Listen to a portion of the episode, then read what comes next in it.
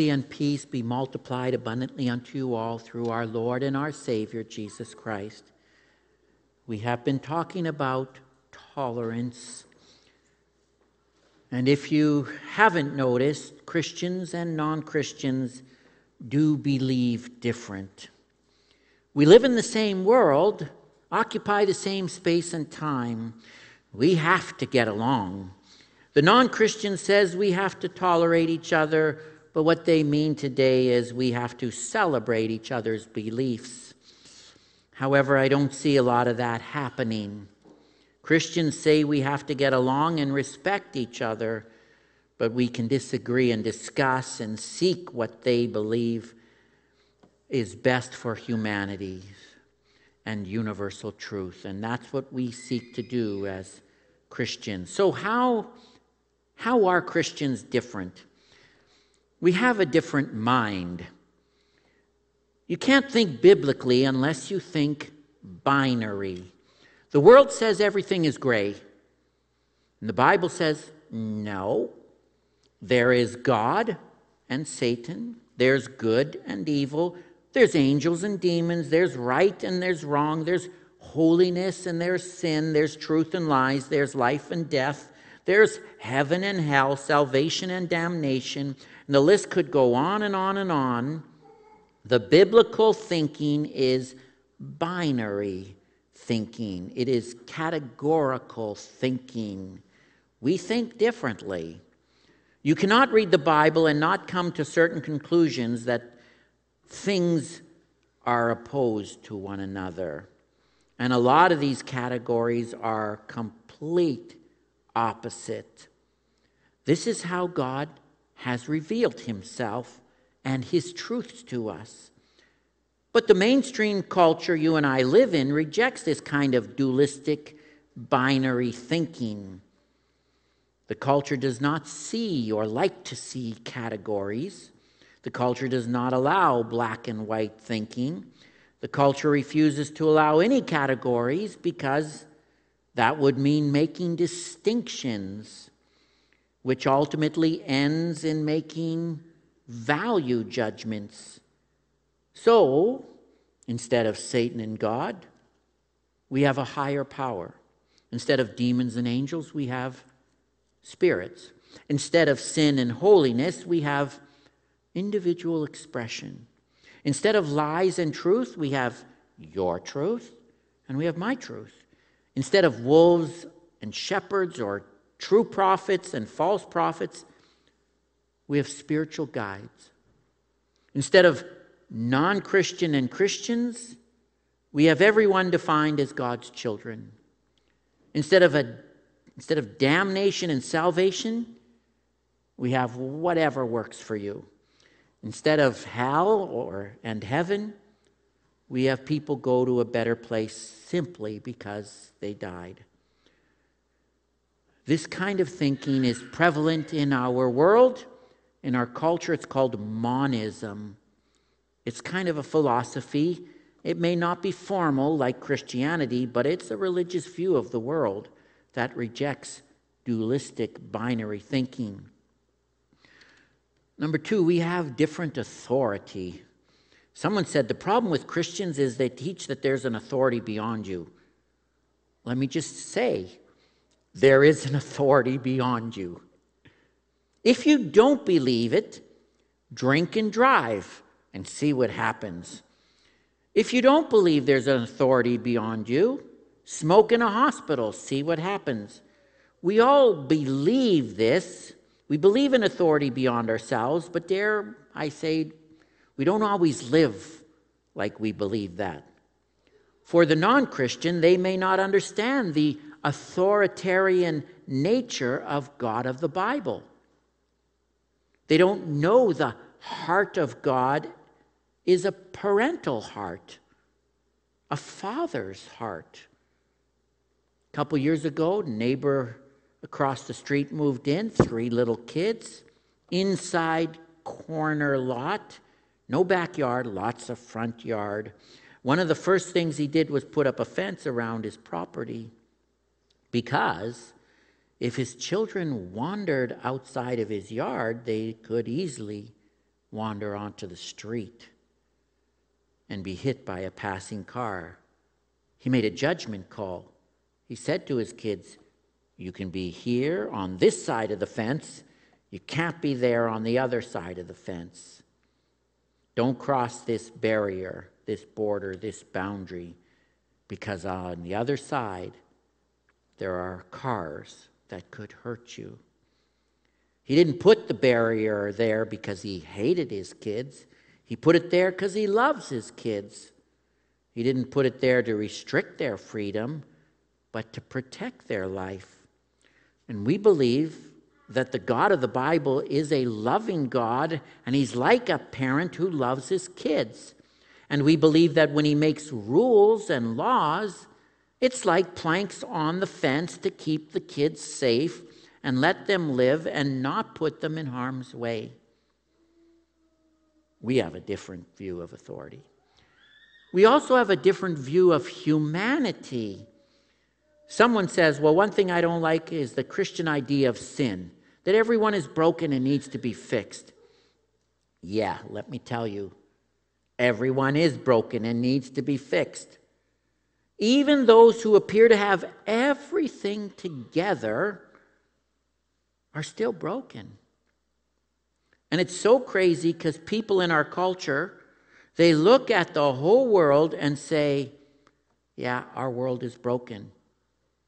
And then you ask, well, how about the people? No, they're all good. People are all good. What? You ask them, well, who made the world? And they say, well, not God. All people made the world. And the people are not broken? No, they're good. Okay, then how's the world? Well, it's broken and bad. Okay, so just run, run this by me again. The good people that aren't broken made a bad, broken world. That's what they believe. And then they usually blame the brokenness on the institutions, past institutions in the world. But everybody's broken. We all need to be healed. We're all guilty. We need to be forgiven and just take a look at our own affluent nation. Not everybody's happy. There are all kinds of signs of brokenness and trouble in our own blessed country, right in our own backyard. Injustice, abuse, corruption, selfishness, hatred, false testimony immorality, it's because they're broken. The people in this land are broken and they need to be fixed, all of us. Four, we have a different view of culture. For the non Christian, their view of culture is that what you see is all there is. Now, we don't believe that. Jesus said, Live and pray, thy kingdom come, thy will be done on earth as it is in heaven. So we open up the Word of God and we say, you know what? All the cultures are going to go away, and the kingdom of God is going to endure forever. And in the kingdom of God, that's the rule and reign of God, there are people groups, all kinds of people groups, all kinds of nations. There is love, there is forgiveness, there's life, there's joy, there's generosity, there's peace. And there is authority and his name is Jesus. And he sits on a throne and he's coming again, and it's going to be awesome when the kingdom of God gets ushered in finally forever.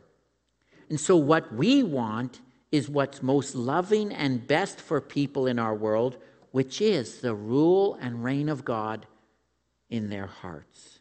And that will then show in the lives we live amongst each other.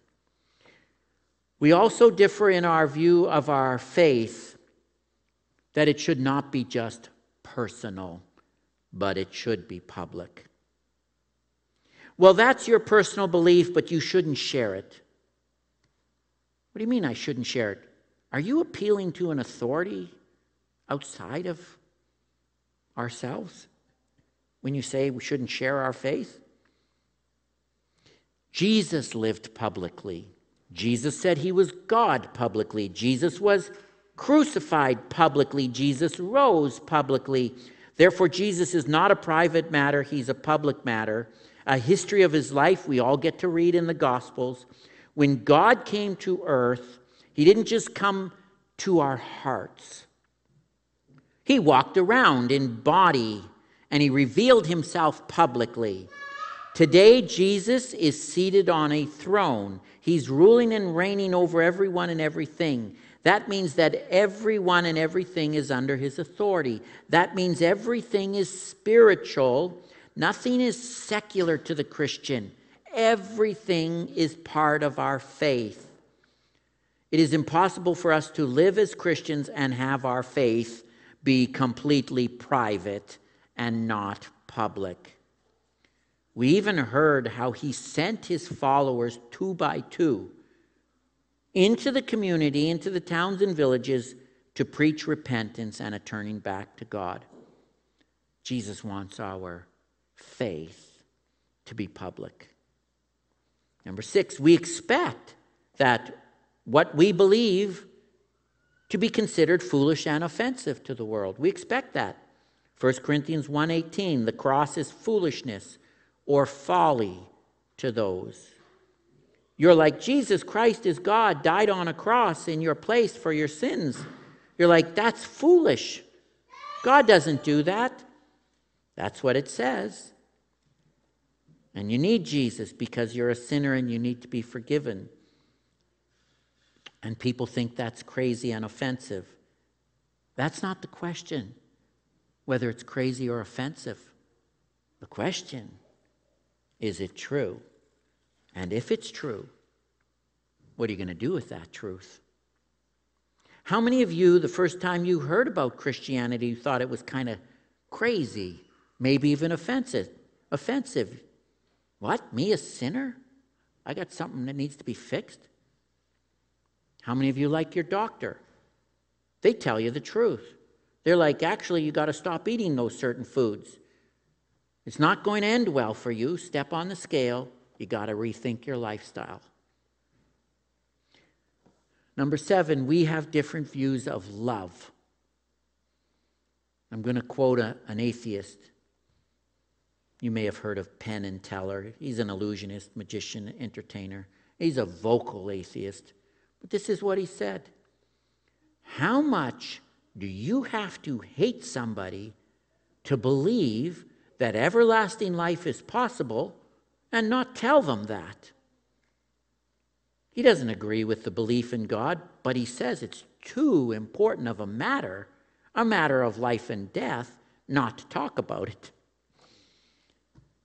A recent study says that 40 47% of millennial Christians believe that evangelism is at least in part immoral. Hmm. Yeah. We speak about Jesus because we love, because he first loved us. So you can understand why the culture and Christianity keep butting heads. God has given us his Holy Spirit for the renewal and transforming of our minds. He's given us his word that teaches and guides us on how we are to think, feel, and live. And we start to think and feel and respond like God does. At least that is the hope and so when the culture accuses Christians of not being tolerant in their understanding of tolerance, well, it's because God is not tolerant. His word is not tolerant. Now, here's what's really interesting try and find the word tolerance in the Bible. It's kind of like a unicorn, hard to find. It's in there, but not when referring to God. It might surprise you that even as the Bible speaks of God in terms of holy, love, justice, mercy, it never suggests tolerance as one of his attributes. And I think that surprises a lot of people today.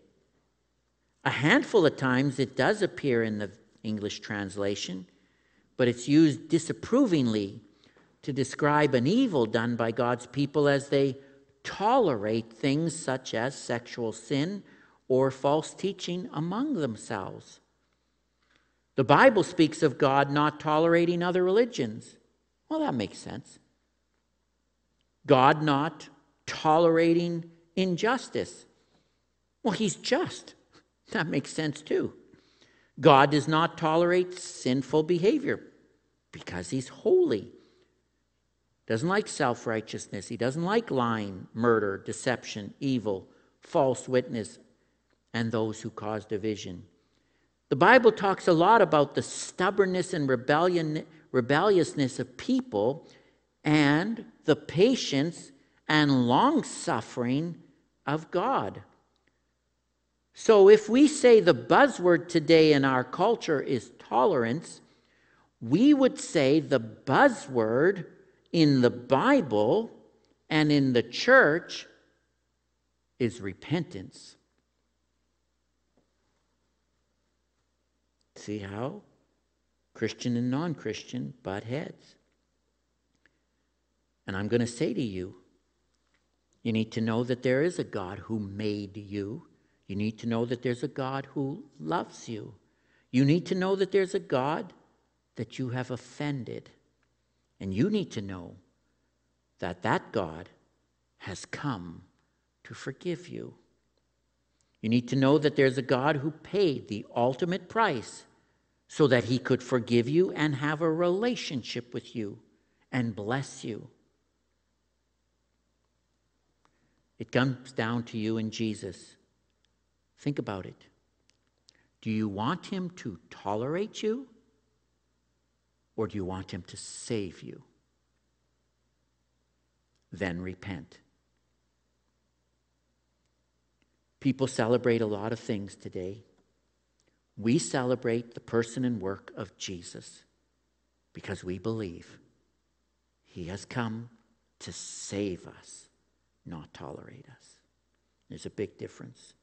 And we do that weekly. We sing songs, we give offerings, we partake of communion, remembering Jesus' broken body and blood shed on the cross for our sins in our place.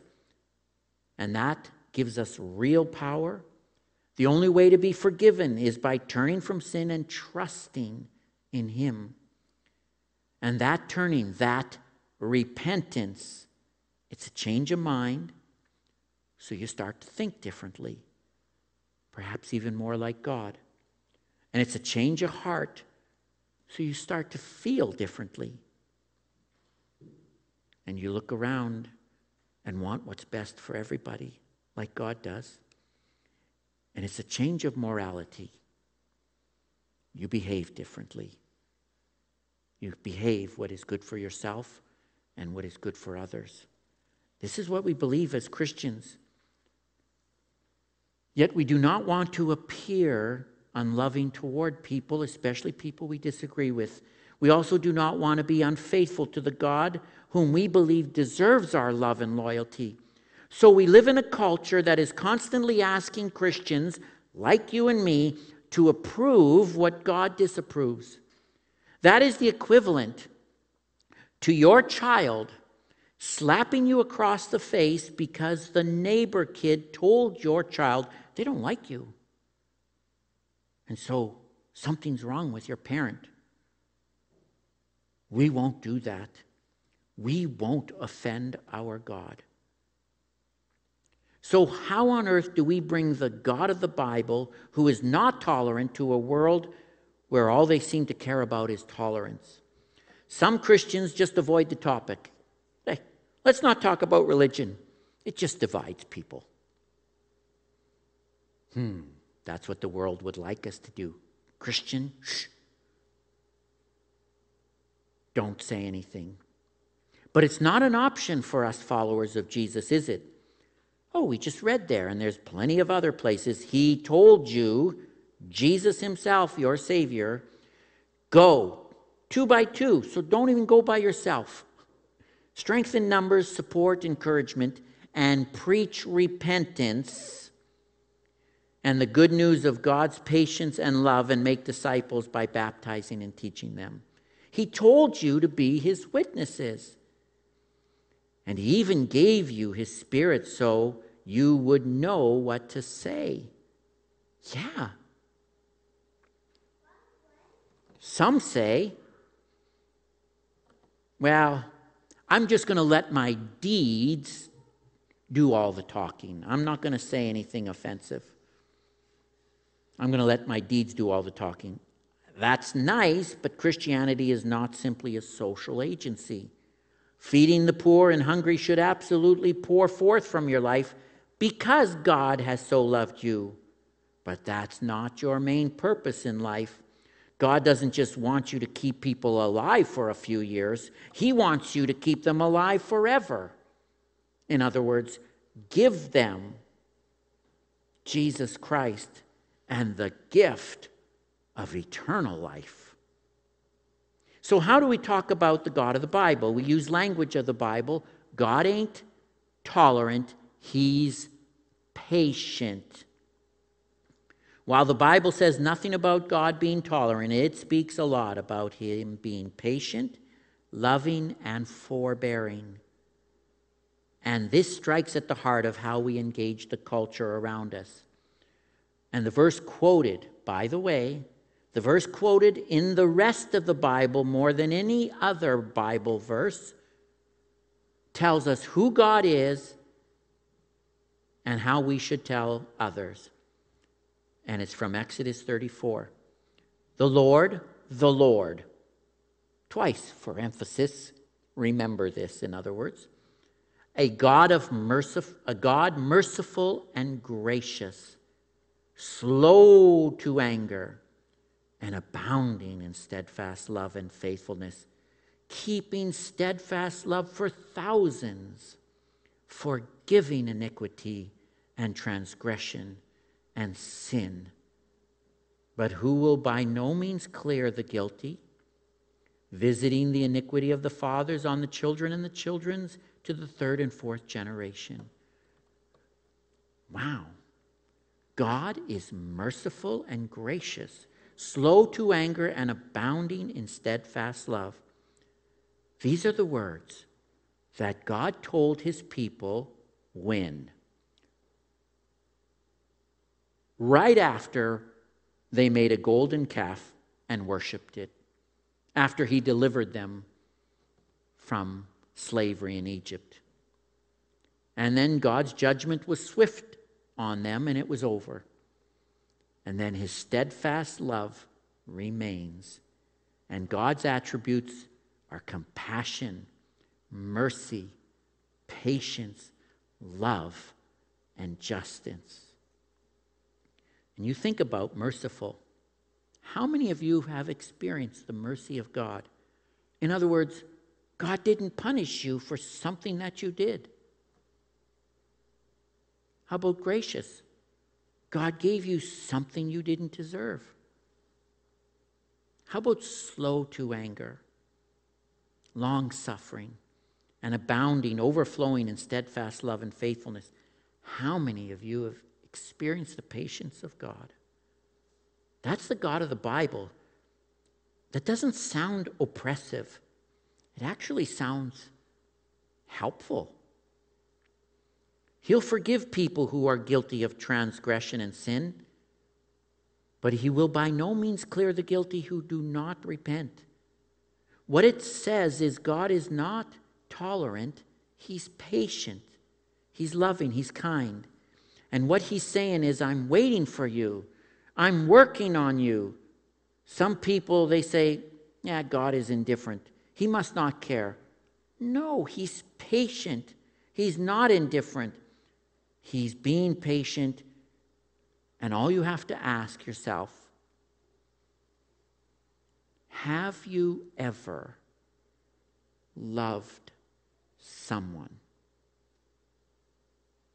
And then ask were you or are you patient with them?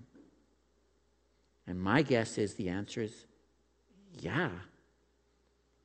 God does not want anyone he created to be destroyed, but he wants everyone to repent, to come to a knowledge of him, and live the rest of their lives free from the bondage of sin and death, and rejoicing in the life and love that he has given them through Jesus Christ.